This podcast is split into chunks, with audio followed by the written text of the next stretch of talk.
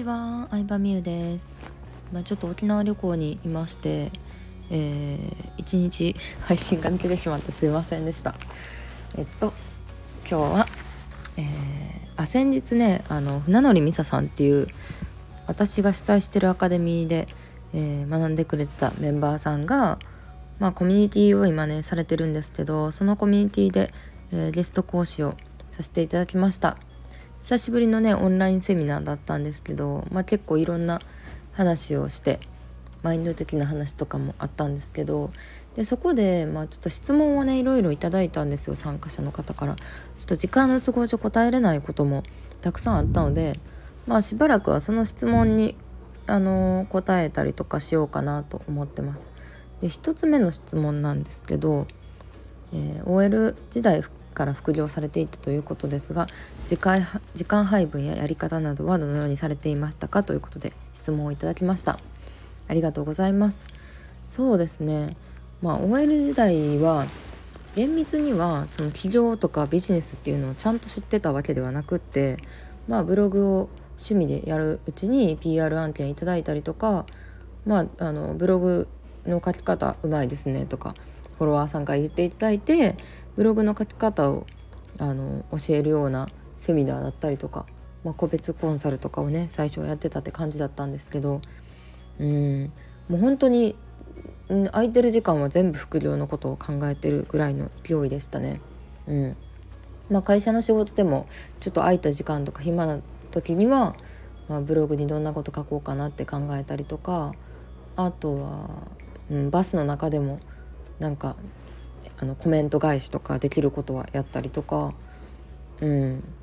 もう常に考えてたって感じですかね。家帰ってからも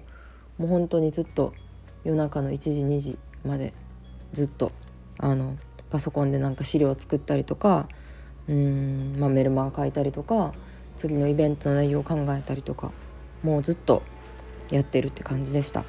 まあでも副業って誰かにやらされてやるもんじゃないと思うんで本当に自分が楽しいというか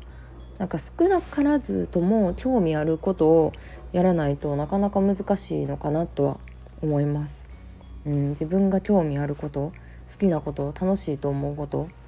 なんか特に女性はなんですけど意外とお金のためだけには頑張れなくって。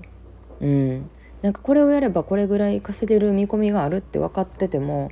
男性はその目標のためだけにもう死ぬ気で頑張れる人も結構いたりするんですけど、まあ、仕事の割合が大きいっていうのもあると思うんですけどだから本当に何だろうな自分が楽しいと思うというかなんか誰に言われるとか誰に怒られるでもなく自分がやりたいことを見つけるっていうのをまずはうんやっていくのがいいんじゃないかなって思ったりします。まあそんな感じで本当にあの本業だったりとかうんご飯まあそうですね。ご飯食べてる時も考えたかな。本業以外の時間はずっと考えたりとかまあ細切れの時間で、うんまあ、バスとか電車の移動時間になんかやったりとか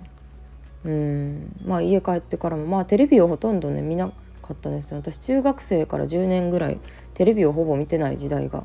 ありましてこの話あんましたことないかな。その時代に人気あったお笑い芸人とか何？一発ギャグとかマジで知らないんですけど、うん、テレビはもうほぼ見てなくってって感じでしたね。ブログのことを考えてたかな。まあそれぐらいなんか好きなことを、うん、まずは見つけるっていうのを最初に考えたらいいと思うしまあその後はま勝手に好きなことだったらね時間を忘れてやってしまうと思うので、まあ、そういうのに出会えるかどうか見つけるための努力をするかどうかっていうのが一つのポイントなんじゃないかなって思います。はいということで今回は副業時代の時間の使い方とか、えー、ビジネスのやり方についてのお話でした。以上です。